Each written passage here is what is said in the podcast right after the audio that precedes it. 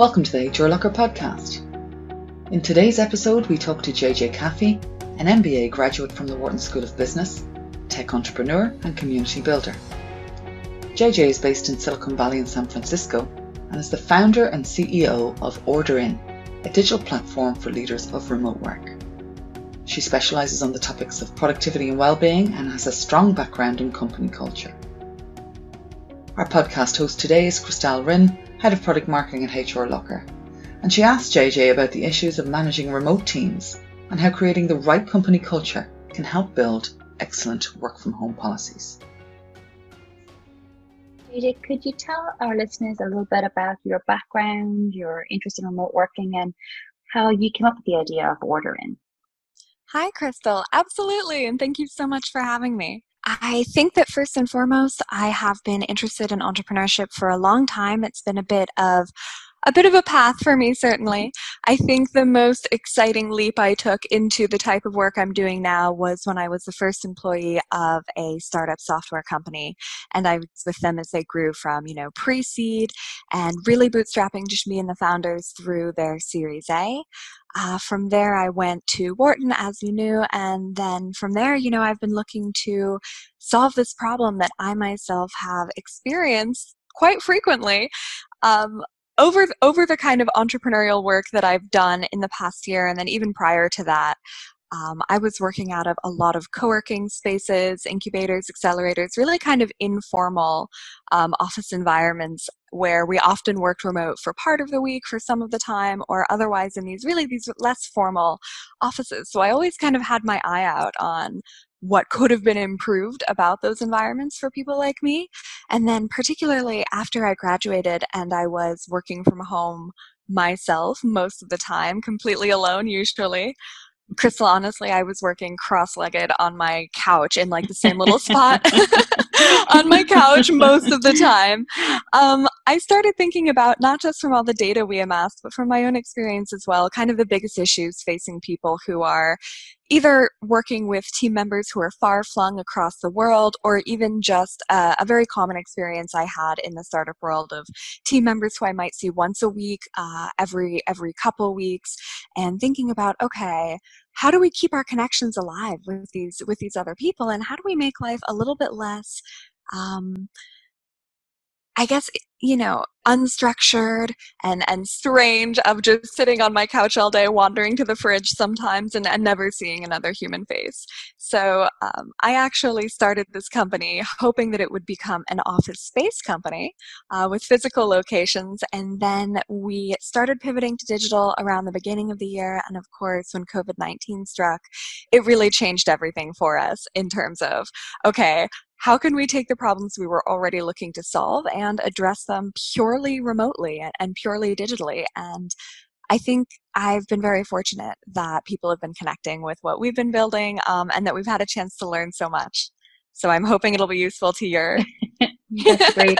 to your listeners. I, I think you know we think we're, we've we've gone to the, the second half of, of the beginning, if, if that makes sense. In that I hope people so. were yeah people people were sent home a couple of months ago, mm-hmm. and all this remote working started, and people had no idea what they were supposed to do, and companies kind of hustled together a couple of policies and a couple of work from home policies, which you know they they kind of was like a sticky tape to get them through this time.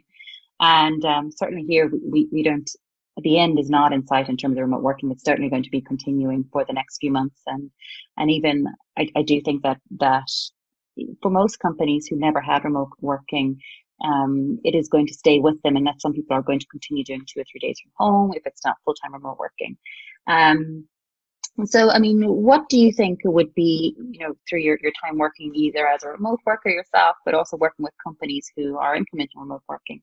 What do you think are the biggest challenges that companies face um, when trying to put in policies in place for remote workers? Absolutely. So I think there are two really serious pain points that drove me to start OrderIn. And these pain points are more on the sides of the individuals experiencing remote work, but I promise I'll draw it back to the challenges with company policies as well, because I think it forms the core of the challenge here. Um, the first one is burnout is mm. feeling this kind of sense of overwhelm and lack of structure in your day. And I'm sure you can immediately think of, okay, here are the implications for managers and for companies trying to put these policies in place. It's this discomfort that we all feel. Um, I know I feel it even though I, I manage myself. And then sometimes with my own team, we've got, we're a small company, but we have, you know, six, eight people depending on at the moment. And um, this discomfort that you feel of not being in the same room with the people you're managing in terms of not knowing how how they should be using their time, how they are using their time, what are they doing all day. And I know that there's a worry on the managerial side about that. Um, and from the employee side as well of, of managing your time. And we've seen the workday get much longer. I have different sources here, but it looks like an average of 10 to 15% longer in the workday, maybe two to three hours longer, um, depending on what you read. So that's really the one, one of the two big pain points that I see is this kind of lack of structure. Um, that leads to people working longer hours, not achieving more during those longer hours, but just feeling very stressed and feeling burned out. And then the second one is it seems maybe emotional or, or touchy feely, but it has huge business implications. And it's just a little bit of, of disconnectedness, loneliness, social isolation, um, the the beautiful moments that we get to share with our colleagues that I think we all took for granted when we weren't remote of just getting to make eye contact with someone in a funny moment, you know, and laugh. Yeah, definitely. Um, just having a cup of coffee with somebody. yeah, yeah, and I can have a Zoom coffee with you. It takes some doing, right? But we could do it. But when I'm in a call with, you know, six of my employees, I I don't know who I'm making eye contact with at any moment in that conversation. So it's these little things that we lose. And then, of course, just for people being stuck in the house, you know, um, they, they lose so much of that feeling of, of being out in the world and having small interactions with people or forming deeper relationships. And i think that that's a huge challenge to to organizations in building culture as well. And we've been working on that a lot at order in. Um, we built a membership club as you mentioned mm-hmm. you know for people to come together and, and form these deeper bonds and it's very exciting we're looking at how we can uh, start to scale that and offer it to enterprises as well to help address these issues but i think those are the big two it's it's that burnout too, yeah. and the loneliness yeah. I, I think definitely I can even see it when the, the kind of the first couple of weeks that we were at home 100%. Mm-hmm. You kind of tend to work all day because you're you're not sure, you know, have you actually you're not sitting at your desk from nine to half five. So, so I definitely think that that's something um, employers need to be aware of that. That just because does people are clocking in the hours. Too? Well, it does. But I'll tell you the couple yeah. of things that I I learned is, is that that you have to put a structure in your day, even Absolutely. if you're not going to the office. So that's a self discipline that either as a company they need to teach you how to do, or you need to embrace that yourself if you're going to continue remote working because it's just it's just not healthy otherwise. You know, like, true. it can be tough. The yeah. best advice I got it about it was as a founder before I was ever working remotely and long before COVID. It was actually when I was a employee of a different startup even before the one I mentioned and I did work from home sometimes and it was the advice to founders to have a quitting time. You know, yeah. this is your time at the end of the day you have to be done, you have to close your computer. And I think that it regardless of whether you're managing a team or you're on a team or you're an entrepreneur yourself you're just you're already at your house you know you have your laptop open. It would be so easy to do one more thing two more things. And for me my my biggest challenge is actually closing the computer yeah. shutting the door and walking away. Yeah and that that for me as well and like i i would say that what I try to do is is bring it, it, Now I have a dedicated office, and that I close the door. I do too. It took it took some doing. We just moved in here a couple weeks ago, and now yeah. I can close the door. It's amazing, but we do have to be aware. My own team, for instance, um, we're largely Gen Z, and mm. people live at home with their families. Okay. Uh, or they may be in smaller apartments. Not everyone has the luxury of dedicating a room of where they're living and, mm-hmm. and shutting that door. So I have to try to, to keep that awareness of other ways of helping them out with the structure yeah. of their days. We've always had remote workers, you know, pre-COVID. who knows what that was like. But we we've always had remote workers and so we've always had that that kind of element um, involved in all the teams that we have that somebody would always usually be remote working. Um, and one of the things that that we found important that we found was really important is that you have to have a strong company culture to be able to facilitate that that work that working from home. And and I think for us the, the kind of key element was the we have a one of our core competencies is trust and truth in that just because you're working from home and I don't see you I, I know you're doing a good job. I don't actually have to see you. Because I do think that that would be one of the main, and I don't know, do you agree? One of the main obstacles for companies is that they're like, well, I don't know what that person's doing at home and I want them to be in the office. So do you think company culture, do you think you have to have a certain type, type, of, type of company culture or, um, you know, what do you think is from a company perspective in terms of culture is most important that remote working is going to succeed? Was a really roundabout could, question. yeah, no, of course, I understand. Uh, I could not agree more strongly with your take, and and the research, the data has played this out, even since articles I found from 2018 when we were researching this. Uh, so I think that you've you've really hit it on the head. I love your hashtag. Actually, I saw that work. You know that work is not a place. Work is is an activity. Yeah. Um, and the order in it's it's a bit of an aside, but our roadmap includes work from anywhere, yeah. support and work from nature down the road. It's something I believe in so strongly, and I think you hit the nail on the head that it really it's all about trust mm-hmm. um, with with your team to build culture. And I think the other thing is I don't know. I, I wish I had a, a, easy word to encapsulate this, but I think I mean, leadership might be it, but that sounds so cheesy. But trying to put yourself in the shoes of the people you're managing and think about how can I be of service to my team as a manager? What do they really need? And I'll give a couple of examples. Um, you know, in that culture building that we've tried to do, I'm quite proud of this actually. I don't know if they're going to be fully honest in our own anonymous internal surveys, but with members and with our own teams, we've asked them questions like, do you feel like you have someone who's part of this who's a friend? And people say, yes, you know, I, I didn't ever meet these people until three months ago. I've never met them in person, and I consider someone on this team a friend. I have people on this team who I feel like I could reach out to for help. You know, these kind of things that I think are so important. So, something, it's a little bit silly maybe but it's mm-hmm. it's really important to us and it's talking every day i i do check in with my whole team every day i come from a tech background where we were in an agile environment um, i'm not sure if you guys run agile or do scrum we, or anything oh, like that yeah we love agile and scrum we're not yeah. a software company or anything like that but we do have a daily stand up and yeah. i think though and i just i try to think about this from a human point of view where I've always cared about being disciplined and I used to have my reputation I was very proud of of, you know, oh JJ is the executive whose meetings end on time or they end early.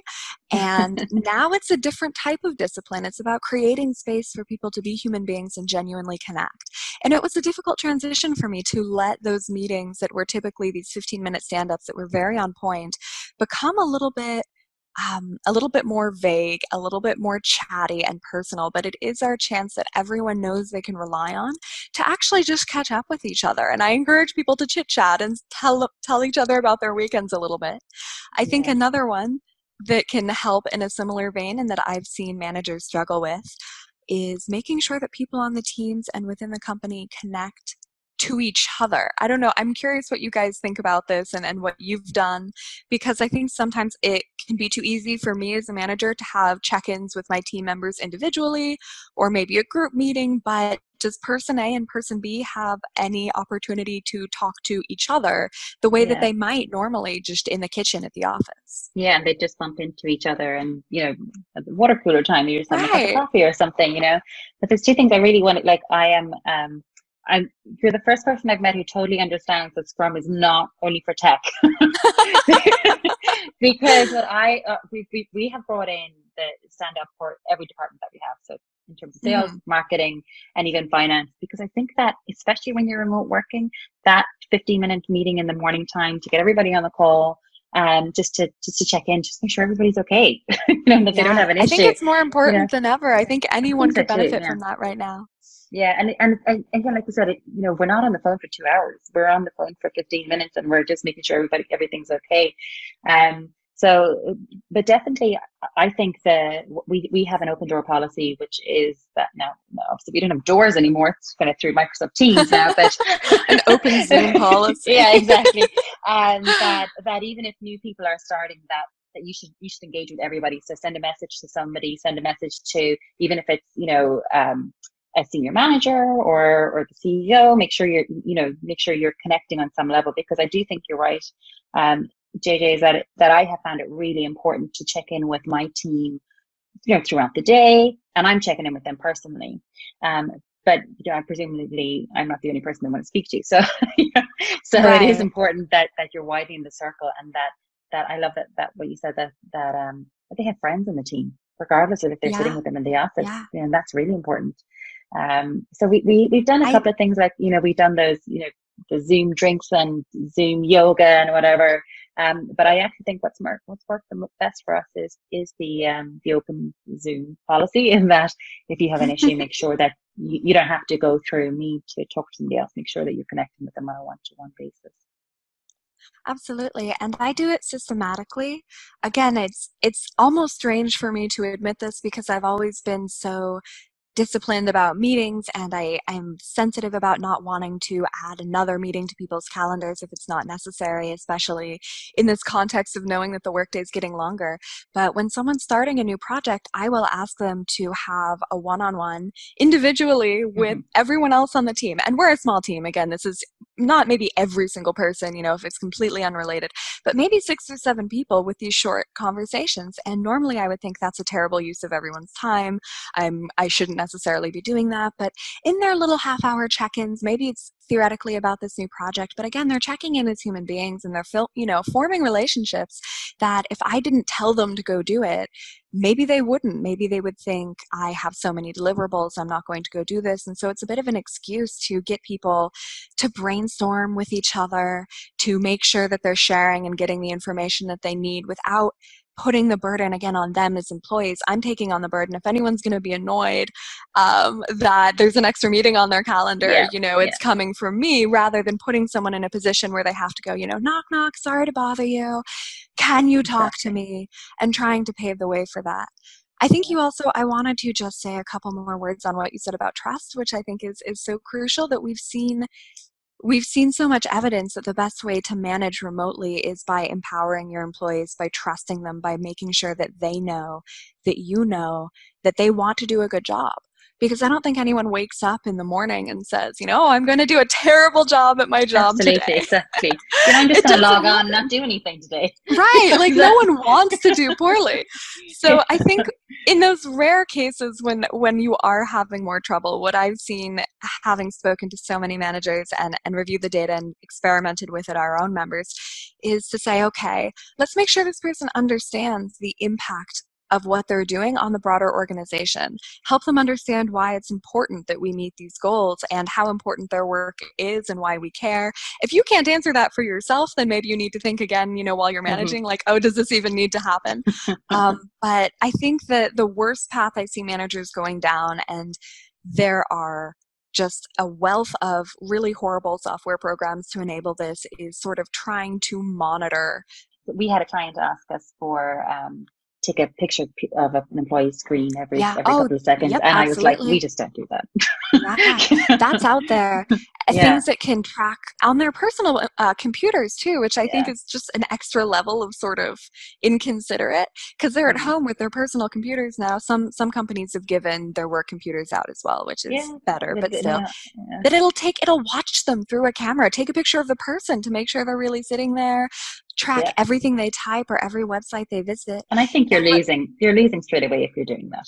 Absolutely. Personally. And yeah. the data has shown directly that people will spend more time trying to circumvent the software. I mean, people is mm-hmm. there's people are smart. They can figure out how to get around these things. Yeah. They'll put their energy, their creativity, and uh, their motivation to not being spied on anymore instead of towards the actual work. And I think that when you manage remotely, you have to evaluate whether people are doing well or not based on their goals. You know, are they yeah. meeting their goals, not what you think they're doing at 10 a.m. or at noon? Yeah, and I think that's key is that I think we I think we need to get past the point of that the person is just clocking in from nine to half five and actually, mm-hmm. well, this was the goal and they've achieved it. So right. it's the it's not the, it's it's the productivity part of it rather it's the outcome not not that mm-hmm. they've just clocked in and, and it has to be outcome oriented absolutely too, yeah. you just can't stare at people all day it's not possible anymore i think as, as well you know if, what kind of you have to think about what kind of company you want to build and i think the future where we need to get to is that we're focusing on the goal and the productivity rather than that somebody's just clocked in from nine to half five personally. Absolutely. Remote working has been a topic that we've we've spoken about a lot, and and especially I suppose because we had been remote working for so long, a lot of our, our clients have kind of come to us about how do you guys do it, or what you know what are you doing, mm. and it was something that so we we've we've always done. Certainly, we've never been hundred percent remote, and I would definitely agree with you that I I miss a cup of having a cup of coffee face to face with somebody or having a chat with two or three people.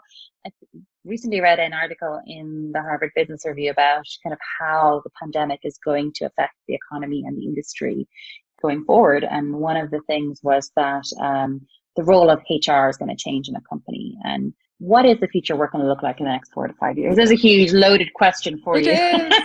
it sure is.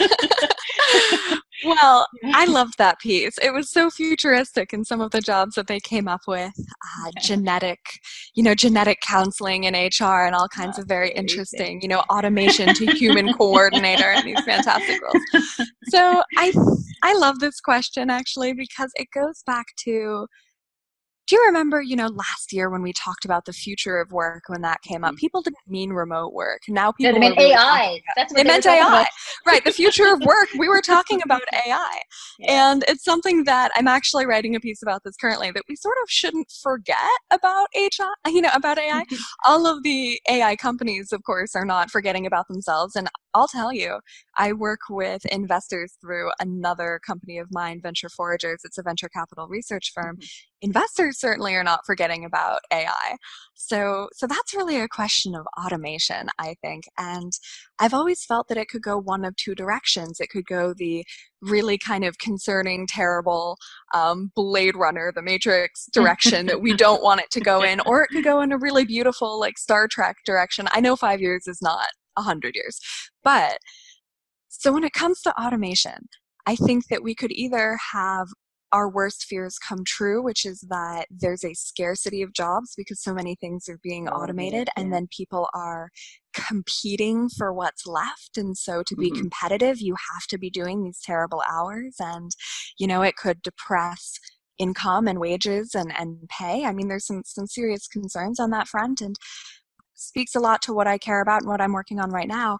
You cannot replace human connection between a person and another person. You cannot replace it, and human beings cannot do without it. So, the future that I would like to see instead of this you know sort of terrible everything's automated and a a something we could see in the next five years because we already see it in amazon warehouses is um, having a computer as your boss basically is having a, an algorithm have the power to fire you based on your observed work performance. I mean, some really kind of ugly things that people innately find unfair and, and inhumane. Um, what I would like to see happen instead is if we could really leverage automation to increase productivity by getting rid of all of the boring, repetitive stuff that people don't want to do. And that's my favorite use case for automation across the board, across industries that I've yeah. seen. Just the stuff I don't like doing, you know, fix that with AI. And then let people focus on what people can never be replaced in and what we find most fulfilling. I mean, research on happiness and fulfillment, which is connecting with other people. I think that, you know, all of these kind of jobs that, that HBS was predicting, they have this element of human beings seeing and understanding and taking care of other human beings in the context of these tools and and using these tools. And you can't you can't replace a person for that and we shouldn't.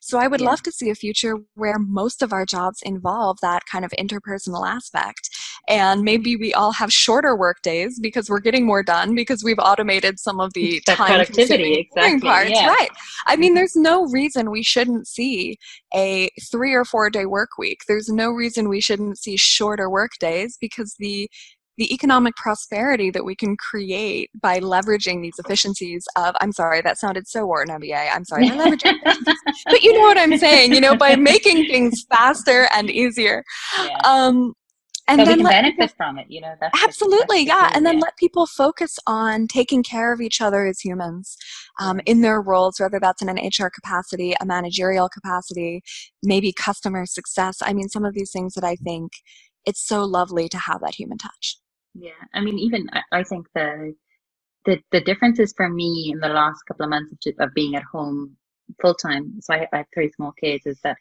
that we certainly have taken a step back in that um, usually, you know, I'd be racing to work and then I'm racing home mm-hmm. to pick a mm-hmm. child up to bring them to some after school thing that they're doing.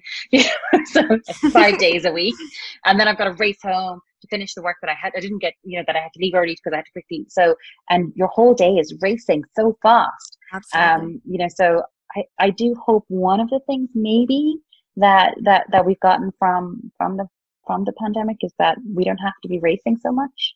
You know, that we can be a little bit you know, we can be a little bit calmer sometimes. I would love to see that. you know, and I think the flexibility too. Exactly totally agree. I think that's yeah. the number one thing. So we looked at do people like working from home is a question yeah. that I ask myself that I get because we have data that people are lonely, anxious, burned mm-hmm. out, and then we have data that they want to keep doing it. And that was very interesting for me to look at. Okay, there's something in this that makes it worth it, the, the downsides that they dislike and that I hope that Order In we can help to solve. But people still want to do it, and it's for the flexibility. I think work could absolutely look like something you do on your own schedule uh, when it works for you. It doesn't matter to your colleagues because they're in Ireland and San Francisco, exactly, let's say. Exactly, but yeah. they don't care. I'm asleep. You're doing whatever you want. but it has, but I, I definitely think that um, there's a lot of challenges when you're working from home, but, but you kind of need to embrace them and figure them out how you're going to do that. And, and companies have to be flexible for you to do that, I think is, is the key. So thank you so much, JJ. I really hope that people have got a lot, lot from this today. I certainly have, and I really enjoyed chatting to you. If people want to get in contact with you, what is the best way? Well, thank you. Yeah, so I'm on Twitter at JJ Caffey and Order In. You can find out more about us at orderinclub.com or Order In Club on any social media. If anybody wants to get in contact with JJ, I'd highly recommend it. Um, and thank you so much. And uh, we'll talk to you soon, JJ. Thank you. Bye bye.